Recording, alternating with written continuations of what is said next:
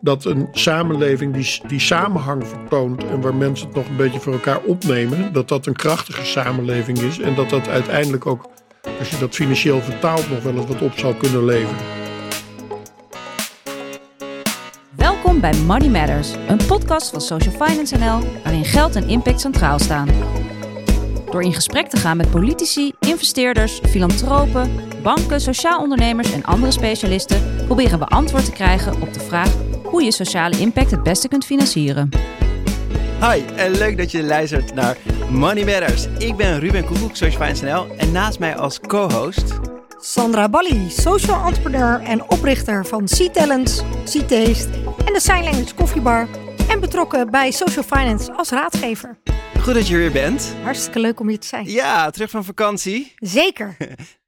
Vandaag eh, gaan we de luisteraar weer meenemen naar een heel interessant thema. Uh, het gaat over uh, investeren in sociale impact en dit keer blijven we dicht bij huis. Want we gaan het hebben over het lokale karakter van sociale impact en welke rol de overheid, maar ook investeerders en filantropen daarbij spelen. En Sandra, dat doen we niet alleen. Wil jij onze gast vandaag introduceren? Heel graag. Vandaag bij ons te gast iemand die al jaren midden in de samenleving staat. Zo was hij achtereenvolgens burgemeester van Landsmeer, Heemskerk en Haarlem. En in Haarlem droeg hij maar liefst tien jaar de ambtsketting en nog steeds is hij nauw betrokken bij de stad. Via onder andere Bevrijdingspop en de Voedselbank. Zijn maatschappelijke betrokkenheid is ook terug te zien in zijn huidige functie als directeur van het VSB-fonds en de verschillende besturen waar hij in zit. Is muziekliefhebber, speelt zelfs basgitaar. Mag ik u voorstellen, Bernd Snijders. Tada! Goed gedaan. Ja, is het een goede introductie? Ja, heel goed, ja. Want je bent voorzitter van Stichting Bevrijdingspop, maar heb je ook zelf op het festival mogen spelen? Nee, daar ben ik echt niet goed genoeg voor. Dat zouden de programmeurs nooit toelaten. Nee, dat, dat is echt een heel professioneel festival. Misschien kennen jullie het, maar er komen altijd wel honderdduizend mensen. En uh, het is ook een hele grote begroting. Maar om de, het is wel echt. Het is wel echt. De kwaliteit moet goed zijn. Dus amateurbands die maken daar geen schijn van kans. Ja, als trotse mede Haarlemmer wil ik wel melden dat Haarlem het eerste bevrijdingspop van Nederland was. Hè? Daar is het begonnen. Ja, het is begonnen vanuit de gedachte om um, nou, jongere mensen natuurlijk te betrekken. Ook bij, uh, bij uh, nou, de hele gedachte. De waarde van vrijheid. Hoeveel bloed daarvoor vergroot is. En dat we dat moeten koesteren. En hoe je dat dan ook in de praktijk kan doen. En de oprichter Elke van der Linden die heeft bedacht toen. Uh, inmiddels 40 jaar geleden dat je dat het beste via popmuziek kon doen. Dat was, is inmiddels alweer 40 jaar geleden. Hè? Toen was het natuurlijk zo dat je nog beatmuziek had en zo. Dus nou, jij kent Haarlem, begrijp ik. Goed, uh, eerste uh, festival op de, op de botermarkt, waar 200 mensen waren of zo. En langzamerhand is dat fantastisch uitgegroeid tot ja, heel veel landelijke, heel veel bevrijdingsfestivals in heel veel verschillende steden.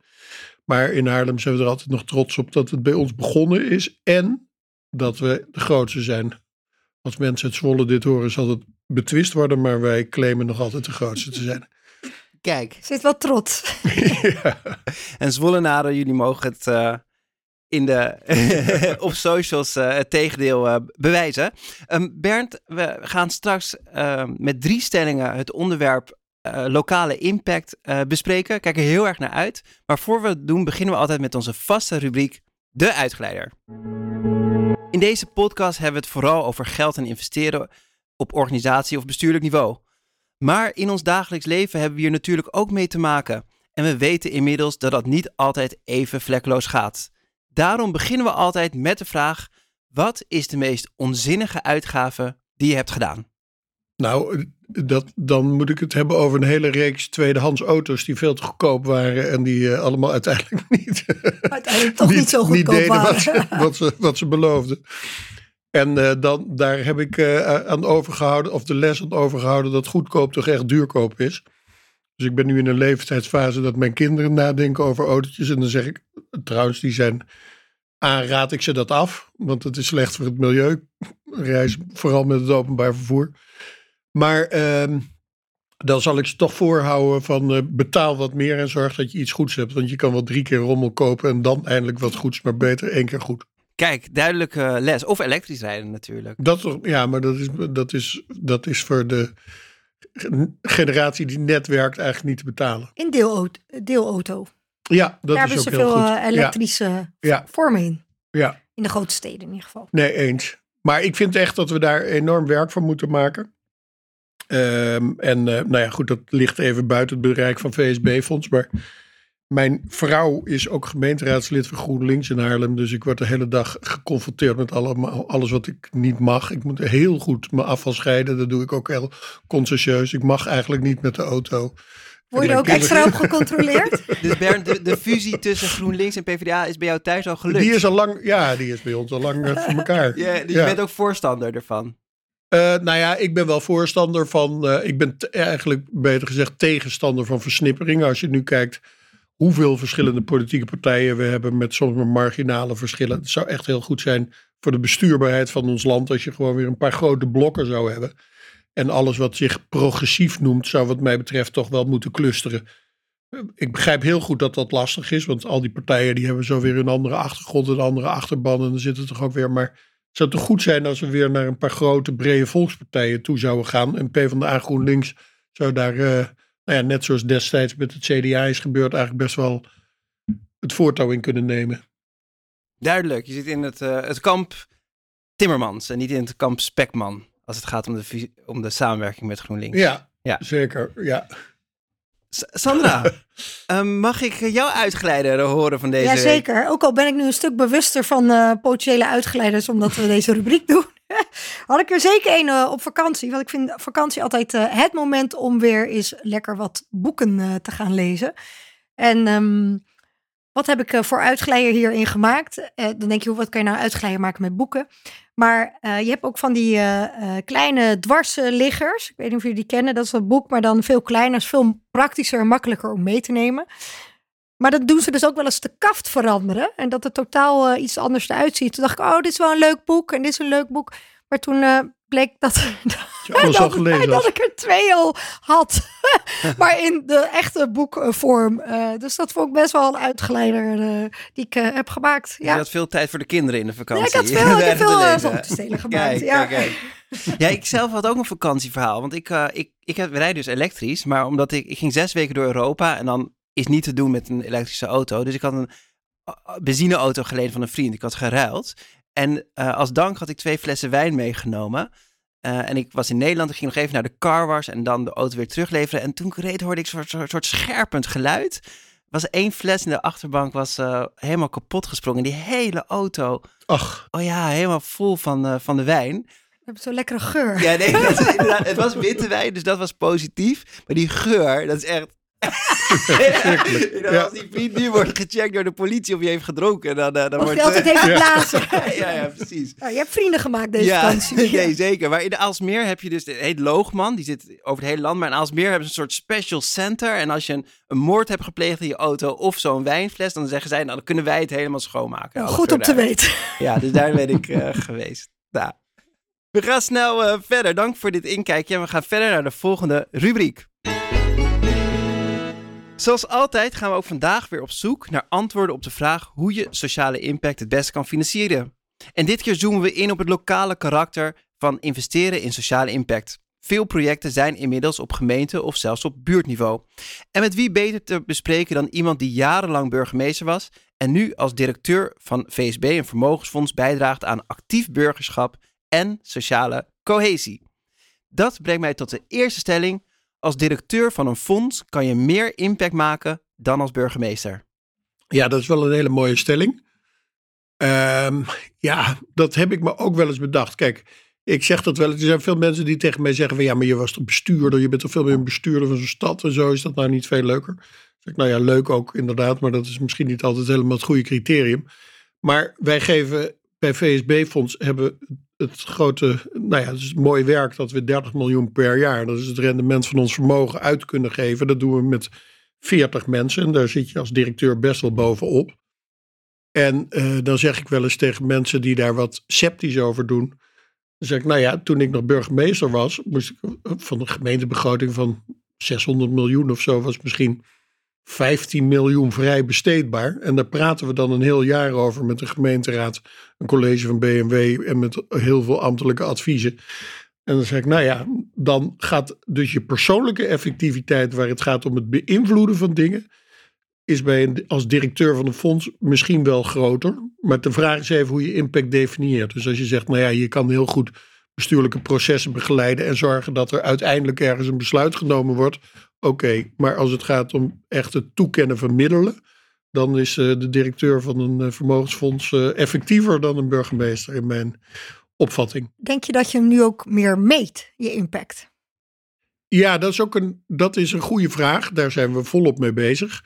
Ik vond het heel leuk toen ik bij VSB-fonds kwam, dat er echt een opdracht lag om, om het fonds weer ja, een slag verder te brengen. En dat was eigenlijk ook mijn vraag. Hoe meten we dan wat, uh, de effectiviteit van wat we doen? Nou ja, dat is bijna niet te doen. Dat weet jij uit je eigen praktijk. Hoewel, dat kan misschien ook nog een beetje kwantitatief uh, uh, bekeken worden. Ja. Maar dus wij zijn begonnen met nou ja, een hele herrijking. Maar daar hebben we van, ook van gezegd, dan moeten we ook veel meer zicht krijgen op die impact die we maken. Dus we hebben toen een impact manager of een impact coördinator aangesteld. Die voor alles wat we doen, voor al die beleidslijnen die we hebben, een theory of change maakt. Zodat je eigenlijk op een hele logische manier naar causaliteit kan kijken. Van als je dit doet en dan zie je welke stappen er verder komen, levert dat dan daadwerkelijk het maatschappelijk rendement of het maatschappelijk effect wat je verwacht. Nou, dat is vrij vernieuwend. Ook best ingewikkeld, want heel, nou ja, best ingewikkeld, heel ingewikkeld. Maar, uh, maar het geeft ons wel veel meer houvast om echt te proberen de goede dingen te doen. En dat is wel, ja, en dat is in het openbaar bestuur. Ik vind het wel bijzonder als je dat nu ziet. Er gaat natuurlijk ontzettend veel geld om in welzijn. Als we het even hebben over ook sociale cohesie in wijken, et cetera. Dat het zo is dat welzijnsinstellingen, uh, ja, die mochten eigenlijk gewoon zelf. Die kregen een bepaald bedrag. En er werd eigenlijk niet gevraagd van wat gaan jullie daarmee doen. Maar die bedachten zelf wat goed was. En je ziet bij gemeenten nu ook wel de omslag dat ze bezig zijn met een soort aanbesteding. Dat ze vragen wat ga je eigenlijk leveren voor dat bedrag. En dat is ook in termen van maatschappelijke effecten. Nou ja, dat geeft ontzettend veel gedoe. Want we hadden het net even over, over de dingen die ik doe. Ik ben op dit moment ook interim voorzitter van de, de, de, de, de, het Centrum voor Vrijwillige Inzet. Ik kan heel slecht nee zeggen. Dus de directeur die kwam hmm. langs, die zei ja, het is allemaal moeilijk, moeilijk, moeilijk. En we moeten toch meedoen zou je niet kunnen helpen? Toen heb ik gezegd, nou oké, één jaar. uh, want ik vind dat zo belangrijk. Ik vind, ik vind, vrijwilligers zijn echt het cement van de samenleving. Dus ik vind dat echt heel goed verankerd moet zijn. En dat je dat goed moet faciliteren. Maar daarom, ik, merk, ik weet nu dus hoe die aanbesteding werkt. En hoe, dat, hoe er gekeken wordt vanuit de gemeente. En wij kunnen echt heel, met dat Centrum voor Vrijwilligers Inzet heel aardig in beeld brengen. Ja, hoeveel burgerkracht wij kunnen organiseren. En gelukkig uh, is op dit moment binnen gemeentebesturen ook wel zichtbaar dat men weet van ja, het kan niet meer allemaal van die overheid komen. Het moet gewoon een sterke samenleving zijn die gedragen wordt door actieve burgers. En uh, voor mij samen met Margriet van Dichelen uh, doe je dat proces toch? De, het impact meten en de nieuwe strategie van VSB. Heb je dingen geleerd waarvan je dacht, nou als ik dat wist als burgemeester, had ik dat heel, had ik heel anders uh, daarna gekeken. Dingen, ja. ja. Ja. zeker wel. Dat is absoluut een voor mijzelf ook weer verrijkend en verdiepend. Maar in de, ja, weet je wat het is? In de, uh, in de politiek gaat het, uh, gaat het om zoveel dingen. Uh, ik, bedoel, ik bedoel, er zijn zoveel ja, politieke wensen die niet allemaal gewoon. Kijk, in, als je zegt we, we focussen met een fonds op impact, dan heb je, dan heb je letterlijk heel veel focus. Maar in de politiek is het zo: GroenLinks wil graag dat en de VVD wil graag dat. En dus dat zijn hele andere definities van impact. Wat, dus wat mij eigenlijk altijd uh, zo verbaast, is um, dat ik eigenlijk zou denken dat je juist politiek ook wat op langere termijn uh, keuzes uh, zou moeten maken. Maar dat, wat ik ervaar is dat er heel vaak gekozen wordt op activiteitenniveau en korte termijn. Omdat dat ook heel zichtbaar dan is. Maar vaak niet de vraag wordt gesteld, maar wat is nou daadwerkelijk hè, de outcome of hè, de impact die je mee kan realiseren. Dat ik dus heel de, zelf vind dat er best wel veel geld nou ja, verspeeld wordt door nou ja, niet deze gedachtegang ja. ook helemaal even af te maken. Om te kijken van leuk, we kunnen mensen bezighouden. Als het geld op is, wat dan? Um, en wat hebben we dan mee kunnen realiseren? Dus herken je dat? Of, ja, ja, ja, ja. Dat, absoluut. Maar uh, je ziet dat dat, dat, dat impactdenken, dat is eigenlijk uh, uh, op dit moment bij fondsen een beetje hot. Maar dat moet bij de overheid echt nog helemaal zich ontwikkelen. En daar gaat echt nog wel lange tijd overheen. Wat denk je wat er voor nodig is? Nou, ik denk, ik denk dat, je, dat je bijvoorbeeld in jouw positie. Ehm, dat je dat voor kan houden. Dat je kan zeggen van nou moet je even kijken wat de resultaten zijn die wij bereiken. En hoe belangrijk dat is niet alleen voor de mensen die uh, een beperking hebben, maar ook welke maatschappelijke kosten daarmee uitgespaard worden. En ik denk dat dat, dat een andere manier van denken op gaat leveren. Die, maar ja, goed, de overheid is groot en dat is traag en dat duurt even, maar het gaat volgens mij wel de goede kant op. En dat zie je volgens mij al wel door die aanbestedingen in dat welzijn, waardoor je ziet dat mensen inderdaad, of die instellingen bevraagd worden op die maatschappelijke effect, op die impact. Dus het, er gloort wel hoop. En in zo'n, in zo'n stad kan je dan als burgemeester daar ook echt op sturen? Want je hebt natuurlijk een beperkte portefeuille, eh, veiligheid, openbare orde. Maar kan je dan tegen wethouders zeggen, ja, je komt nu wel met een voorstel, maar wat zijn dan de outcomes? Wat wil je bereiken? Hoe ga je dat meten? Of, of is dat lastig als... Uh... Nee, dat is, dat, dat, dat is vaak zo'n idee van, ja, een burgemeester heeft beperkte portefeuilles, maar een college van BMW is gewoon collegiaal bestuur. Ja. Tenminste, als het goed is. En dat het niet allemaal ieder voor zich is, maar dat het een team is. En daar heb je als burgemeester een grote rol in om te zorgen dat het als team functioneert. En uh, zo'n team werkt alleen maar beter als iedereen, inclusief de burgemeester, elkaar bevraagt op uh, waar ben je mee bezig en wat gaan we hier doen. En ja, dat kan ook niet anders, het zijn ook altijd financiële afwegingen. Er is altijd geldtekort, of het moet, uh, nou ja, er zijn allerlei overwegingen. Dus je moet, je moet elkaar ook echt scherp houden in zo'n team. Dus ik, ik heb mij nooit geremd gevoeld om allerlei kritische vragen aan wethouders te stellen. En dat is me nooit kwalijk genomen. Maar mocht, en ik weet dat het nu niet je ambitie is, maar mocht er ooit weer iets in het openbaar bestuur voorbij komen, dan zou je misschien dan die technieken zoals een theory of change en outcomes, dan zou je, dat, dat zie ik eigenlijk, dan ga je dan gebruiken in je nieuwe werk. Of, of zie ik dat? Ja, uh... ja, waar het niet dat ik eh, niet de ambitie heb om bijvoorbeeld nog een keer burgemeester te worden. Dus ik vind dit, wat ik nu doe, zo nuttig en bevredigend en ook leuk dat ik uh, dit eigenlijk liever wil blijven doen naast een heleboel andere dingen, waardoor je even over naar je eigen impact kijkend heb ik nu word ik vooral ingezet op de dingen die ik goed, goed kan. Ik heb heel, nou, best veel ervaring op heel veel verschillende terreinen. Nou ja, dus dan denk je van wat vind je nou leuk? En in het burgemeesterschap zit ook heel veel corvée. En dat, uh, daar had ik eigenlijk wel op een gegeven moment genoeg van. Wat is corvée? Lintjes knippen? Of? Ja, dat soort dingen. En, uh, en zoals, je, zoals we heel badinerend willen zeggen, bejaardenkussen. Ook heel mooi. Maar mensen die 60 jaar getrouwd zijn, een bezoekje brengen en zo. Nou ja, dat, dat soort dingen. Dat had ik op een gegeven moment. Dus voor de mensen bij, bij wie je komt is het allemaal hartstikke leuk en aardig. Maar als je met serieuze dingen bezig bent die secretaresse steekt de hoofd om de deur en zegt: Je moet nu weer naar een 60-jarig huwelijk. Dat had ik op een gegeven moment gewoon genoeg van. Denk je dat je met het netwerk wat je wel in al die jaren hebt kunnen opbouwen, eigenlijk de positie die je nu hebt, juist weer kan verstevigen? Dus dat je juist een soort 1 plus 1 is 3 kan creëren. Absoluut, dat is zeker zo. Maar het is heel leuk dat, dat je. Dat je Althans, dat had ik helemaal niet gedacht. Maar ik, dus ik, ik werd op een gegeven moment directeur van het VSB-fonds. Daar lag een opdracht om dat te vermaatschappelijken. niet helemaal de, de, de, het onderwerp van deze podcast. Maar de bedoeling was om de maatschappelijke aansluiting weer te verbeteren. Daarom zocht men ook naar iemand met mijn profiel. Maar het leuke was dat ik uh, me helemaal niet gerealiseerd had. Of, of nee, dat ik er niet op gerekend had. Dat ik voor ontzettend veel dingen gevraagd werd waarvan ik eigenlijk kon kiezen van, nou, hier kan ik iets toevoegen, dit, uh, dit raakt aan wat ik kan, uh, dit vind ik uh, mooi om te doen. Ja, en dat is, en zo, zonder dat je daar nou heel erg achteraan zit, ontstaat er wel een heel pakket aan allemaal werkzaamheden die je leuk vindt. Kijk, neem, we hadden het even bijvoorbeeld over dat bedrijf, bevrijdingspop. Ja, vind ik fantastisch om met 300 vrijwilligers een festival neer te zetten.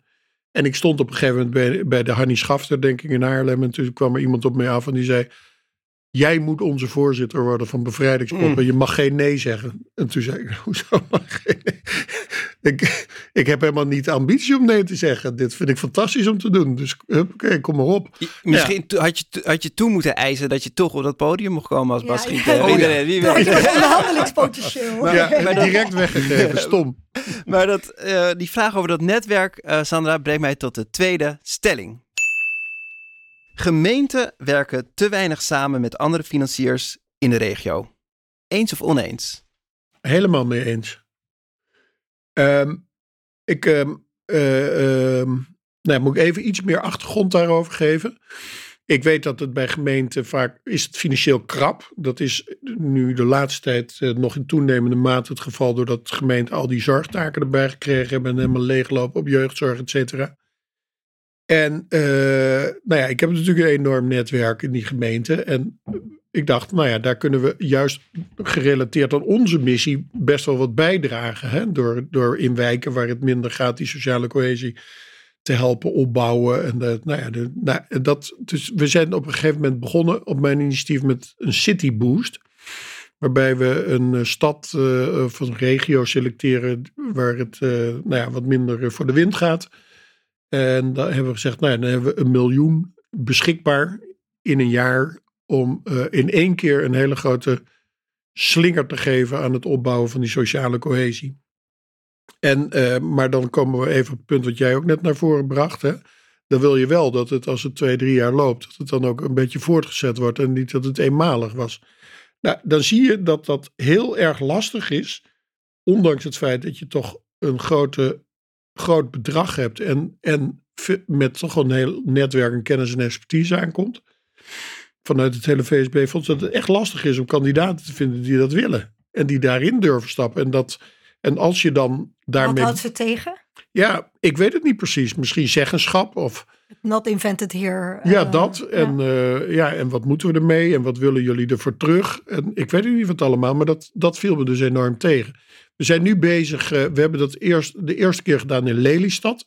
Nou, dat, dat was eigenlijk, ik vond het zelf heel succesvol, maar er ging daar na de verkiezingen een andere politieke wind waaien. En uh, uh, toen is bijna alles afgebroken, stopgezet. Iets wat is zo'n cityboot? Wat wordt er met dat geld gedaan? Wat voor projecten zijn dat? Nou ja, een, hele, een heleboel. Er is bijvoorbeeld een, uh, lees dat heeft bijvoorbeeld een heel festival ook georganiseerd in de zomer. Om te zorgen dat iedereen wat trotser op de stad zou worden. En wat, dat, waar wat binding vanuit zou gaan. Er waren in allerlei wijken en buurten waren er allerlei initiatieven. Er, waren, zijn nou ja, uh, ja die, uh, die je voor kan stellen. Uh, mensen die voor elkaar gaan koken. Mensen, kinderen die in de, niet op vakantie kunnen. Die gezamenlijk wat leuke dingen deden en zo. Nou ja, goed, dat soort dingen.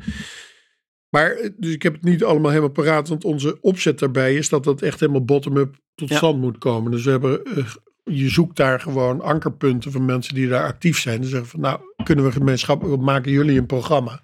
En als dat past in onze impact doelstellingen, dan gaan we dat doen. Nou, zo is dat gegaan. Maar het is dus jammer dat die continuïteit weg is. Dus toen, daar hebben we ook weer van geleerd. Dus we zijn nu, doen we precies hetzelfde in uh, Heerlen. En daar heeft zich binnen de kortste keer, er was ook een hele actieve wethouder die dat uh, fantastisch vond. En die is enorm aan de gang gegaan met allemaal buurtcomité's en zo. En daar is nu een hele stichting opgericht. Frisse Wind heet dat. En die hebben een fantastisch programma hoe het gaat, weet ik niet. Ik ga binnenkort op uh, werkbezoek om te kijken. Maar ik hoor alleen maar goede berichten. En, dus het, het is een boost. Dus er komt een miljoen euro binnen en dat is op een gegeven moment uh, op. Hoe kan je nou als stad ervoor zorgen dat er daarna dat de stad het zelf oppakt? Dat er geld beschikbaar komt in de gemeente om dat voor te zetten als het een succes is? Nou ja, dat is precies. Dat hebben we wel geleerd bij Lelystad. Hoewel, ja, politiek uh, bestuur is natuurlijk altijd ongewis. Want om de vier jaar kan het anders zijn. Maar dus in Lelystad zag je dat er, nou ja, dat er, dat er uh, toch een, een, een sfeer was van uh, ja, al dat gedoe van iedereen samen en het overbruggen van allerlei verschillen. Dat, dat hoeven we allemaal niet. Met in, in Heerlen denken ze daar weer anders over. Dus hele rode stad Heerlen, toch? Hele, zeg je? SP is een hele rode stad Heerlen. Ja, ja maar, de, maar um, wij hebben dus wel bij de start gezegd, we verwachten wel dat jullie het dus ook voortzetten. Ja. En misschien niet in die mate met die bedragen, maar, maar wel dat je dat, dat die investering die wij doen, die investering die wij doen, dat die duurzaam is. En dat kijk, jullie- kijk je dan naar de gemeente? Moeten die dat dan oppakken? Of, of op een andere, moet dat op een andere manier gefinancierd worden? Nou ja, het punt is dat, kijk, bij die, in Lelystad was het ook het idee dat, kijk, het, is, het mooiste is natuurlijk als je zegt, ja, dit is, dit is burgerkracht, dat dan ook eh, andere instanties dat doen. Dat het bedrijfsleven wat doet en zo. En eh, bijvoorbeeld heel vaak zie je de Rabobank ook wel als een serieuze partner. Maar als puntje bij paaltje komt, blijkt dat toch altijd enorm tegen te vallen. En dat, eh, dat, dus je bent wel toch jammer genoeg wel heel erg van die gemeente afhankelijk. Het is toch ingewikkeld. Ik, je ziet het op heel veel fronten. Toen ik dan burgemeester was, merkte ik dat ook als je met de pet rondgaat bij het bedrijfsleven, is dat toch echt, meestal hoor je nee. Tenzij het, eh, nou ja, bijvoorbeeld om Philips in eh, Eindhoven gaat en zo. Maar, maar dus de binding van bedrijven met, met een stad of met een, met een regio is toch wel beperkt. En dat is Ja. best jammer. Wat ik, ik ben dus eh, niet zo'n politiek dier, maar wat, mij, wat, ik, wat in mijn ogen altijd een beetje vreemd is, dat dit wordt gezien als een groen of een rood onderwerp, hè, als we even politieke Ja. stroom erbij pakken. Terwijl ja, ik zie dit gewoon als social entrepreneur of als mens. En denk ik, nou op het moment dat het mogelijk is om je impact echt zichtbaar te maken, en dan gaat het vaak eh, ook om een onderwerp waarbij je daadwerkelijk ook geld kan gaan besparen als overheid zijnde. Eh, ik denk we best wel veel resultaat kunnen halen als we niet alleen kijken naar eh, een politieke kleur, maar goh, dit is denk ik voor de hele stad of de hele gemeenschap van toegevoegde waarde. Dus ik denk, wat zouden we kunnen doen misschien daarin om het juist los te trekken van politiek? Ja, nou ja, kijk, als er vanuit een gemeente geld moet komen, dan is er uiteindelijk altijd een gemeenteraad die daarover gaat en daar iets van vindt. En het is waar wat je zegt, dat dit soort dingen investeren in, eh, in sociale samenhang, eh, zoals je vroeger eh, in welzinswerk, zoals je vroeger opbouwwerkers had en zo, dat wordt altijd wel gezien als een soort van linkse hobby. En de recht, het rechterspectrum van de politiek is meer zo van, ja, wij zijn toch een beetje ieder voor zich en... en eh, laat iedereen zijn eigen boontjes doppen. Daar, kun je ook wat, daar is ook wel wat voor te zeggen. Je zegt, nou, dat, dat genereert ook een krachtige samenleving. Maar ja, goed, dat is.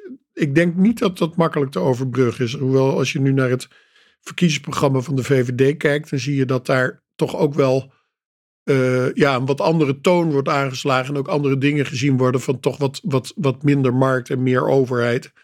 Omdat iedereen ook uiteindelijk op zijn klompen aanvoelt dat een dat een samenleving die, die, eh, die samenhang vertoont en waar mensen het nog een beetje voor elkaar opnemen, dat dat een krachtige samenleving is en dat dat uiteindelijk ook, als je dat financieel vertaalt, nog wel eens wat op zal kunnen leveren. Ik denk dat je, nou ja, jij geeft het nu ook aan, je kunt op tal van terreinen kun je een soort business case maken, dat je zegt van ja, Impact wat wij, case, ja. ja, wat wij preventief doen, dat bespaart straks aan de achterkant zo ontzettend veel kosten.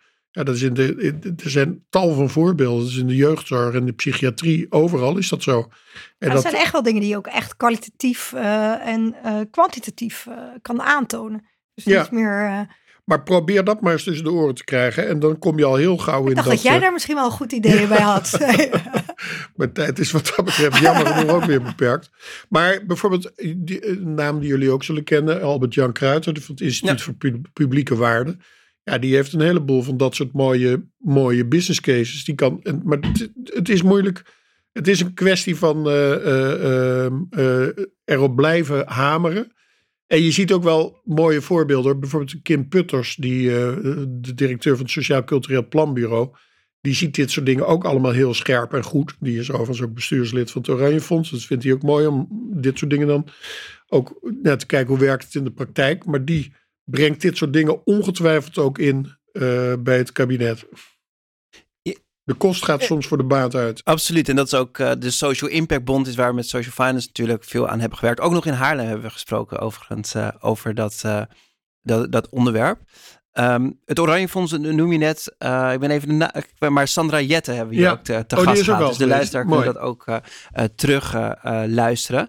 Ehm, Even mijn laatste vraag, hè? want, want eh, je, je ge- geeft aan het bedrijfsleven zit eigenlijk niet te wachten op als, allemaal lokale initiatieven. Nou, tien jaar burgemeester Haarlem, dat kennen we natuurlijk van hele rijke randgemeentes. En ook in Haarlem heb je hele mooie wijken, maar ook wel echt eh, wijken die het wat minder hebben eh, in dezelfde stad. Kan je niet die kracht, kan je dat niet verzamelen? Kunnen die die vermogende particulieren in de stad niet samen met gemeentes en fondsen uh, dit soort projecten financieren. Ja, wat mij altijd opvalt is dat vermogende particulieren het ontzettend leuk vinden om bij de cultuur te betrokken te zijn, kunst en cultuur. Dus daar schenkt men graag aan. En dan word je uitgenodigd voor leuke premières. En dan zit je vooraan en dan krijg je in de pauze een glas champagne en zo. Maar voor sociale projecten is het echt veel moeilijker om mensen te interesseren. Aan de andere kant zie je wel uh, heel veel uh, uh, bereidheid, om dan niet zozeer in geld, maar wel in zeg maar inzet van tijd wat te doen. Ehm, in haar voorbeeld, maar ongetwijfeld wel veel andere steden. Een stichting Bedrijf en Samenleving die allerlei goede dingen doen. NL doet, nou, heel veel dat soort dingen. Ja.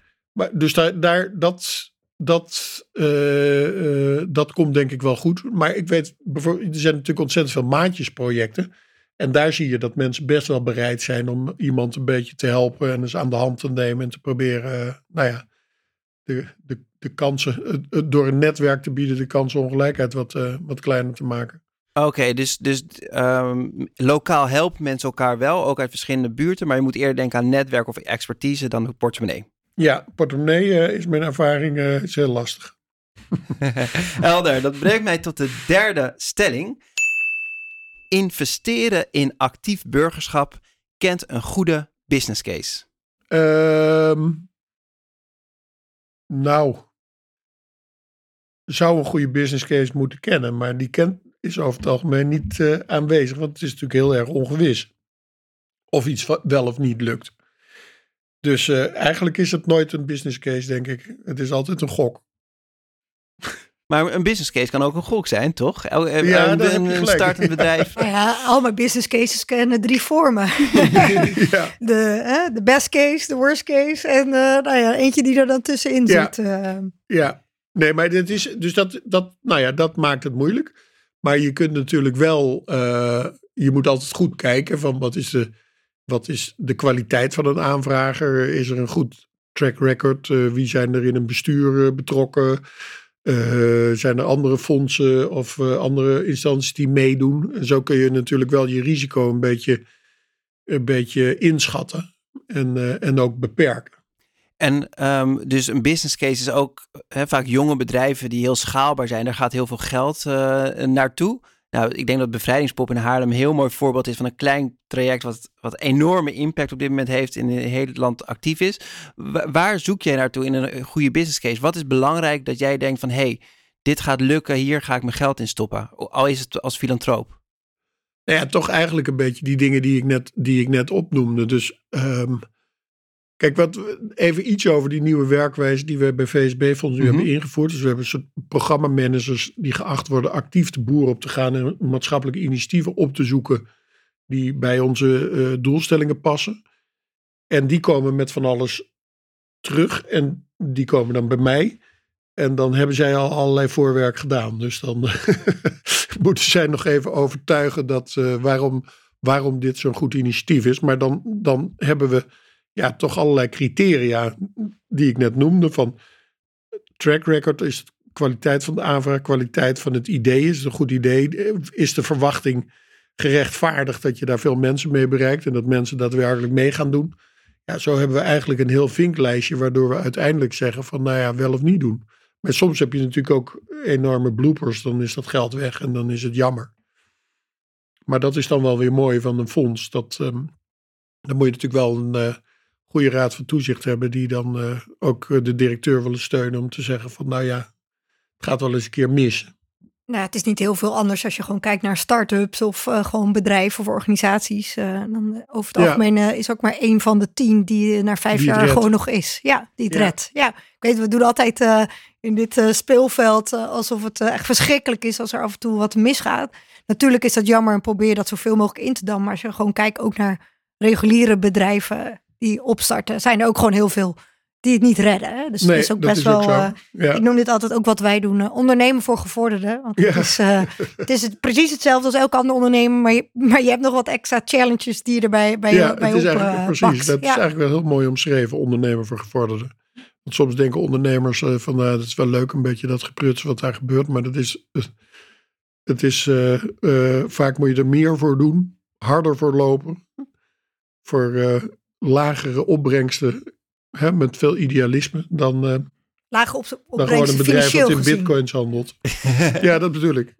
En eh, je, je bent gewend om geld ergens in te steken en dan wil je bepaalde sociale impact bereiken, dus actief burgerschap of saamhorigheid.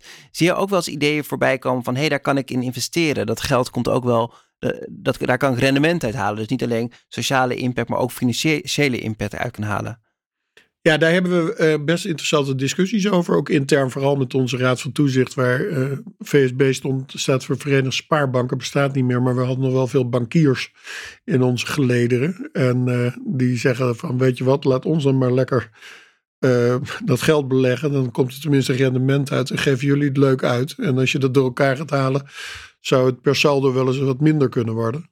Maar we hebben wel, ik heb wel een heel onderzoek gedaan eh, naar de vraag of wij eh, dat zouden moeten gaan doen. Eh, met heel veel partijen daarover gesproken. maar ehm, social investment. Maar per saldo geloven wij niet dat er, er is al, er is al heel veel.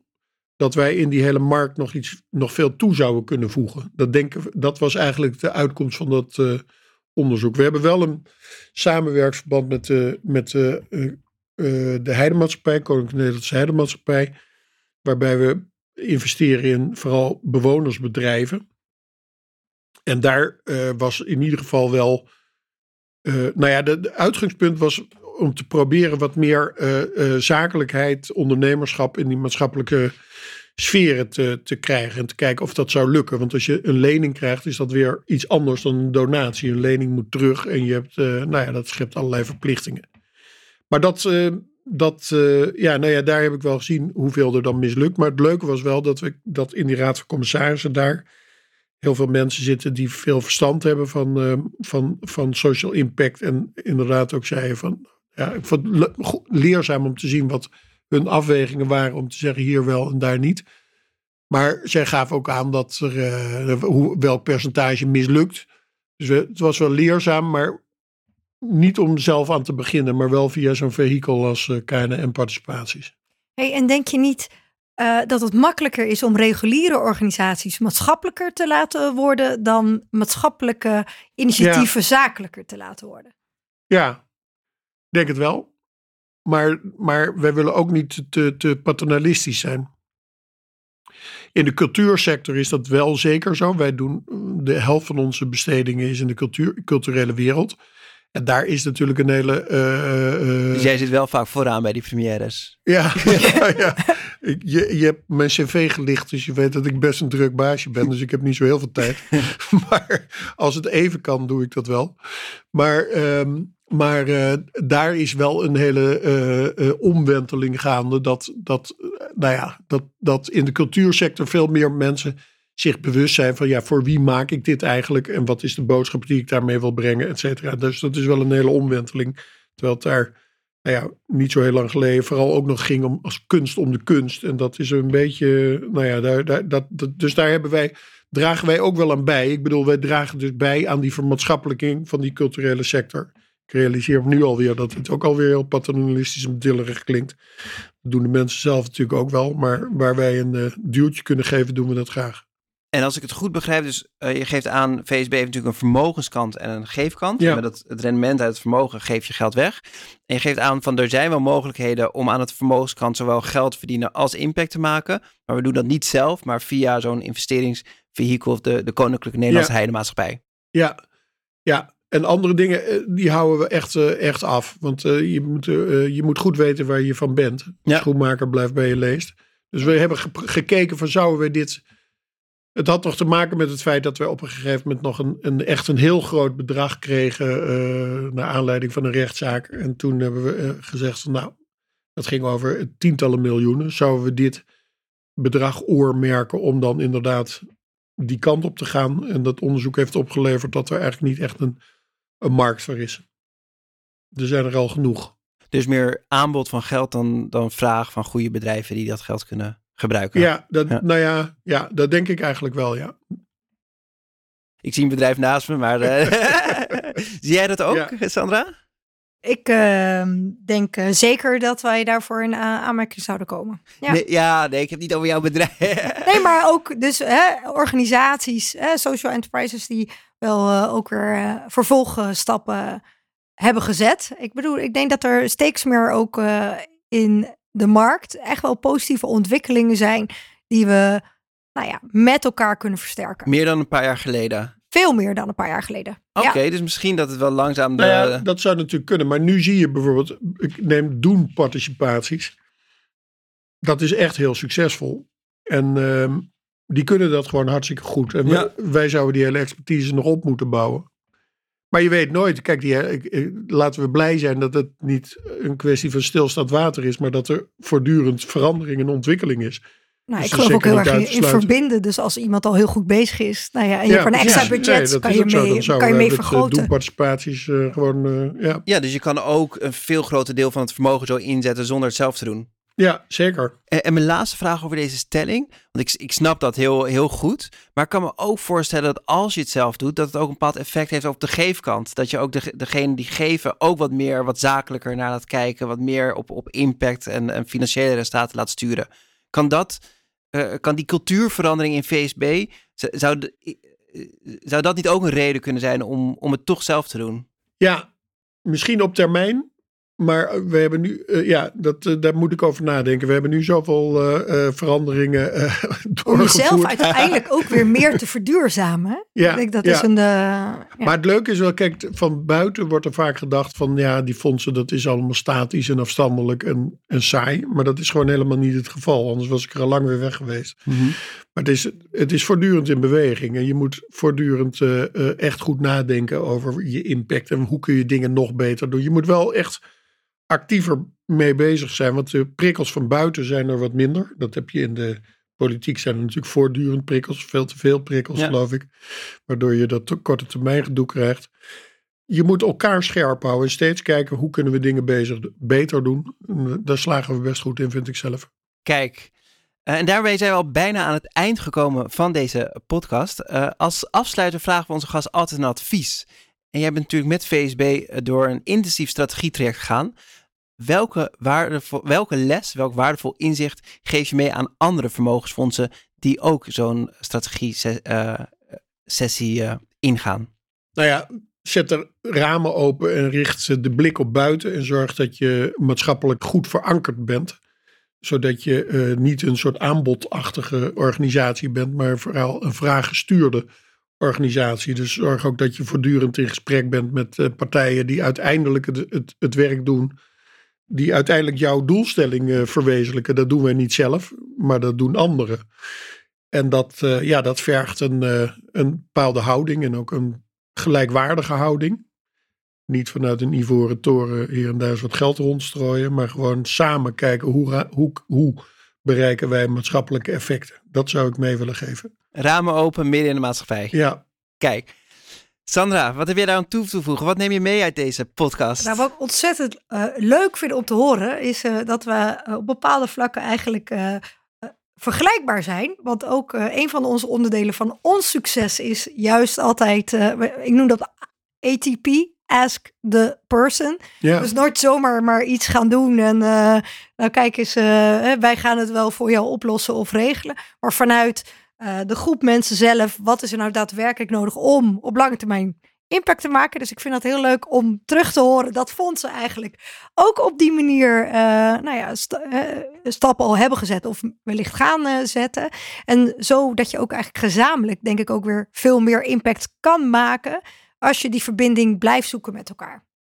Kijk. De politiek mag ook wel wat nog meer meedoen. dankjewel, Sandra. En dankjewel Bernd, voor, voor, je, voor je inzichten. En um, ook het Oranje Fonds en ABN AMRO voor het mogelijk maken van deze podcast. En ik hoop, het Bevrijdingsfestival, dat we 5 mei, dat het weer mag doorgaan. En dat we daar het glas kunnen kunnen Ja, dat zou heffen. leuk zijn. Ja, hè? Ja, heel graag. Nog productie Daniel van der Poppen, redactie Daphne Sprecher en Nina Berkelo. En wil je niks missen van deze reeks, abonneer je dan op deze podcast via jouw favoriete podcastkanaal. Of neem een kijkje op onze website www.sokvin.nl.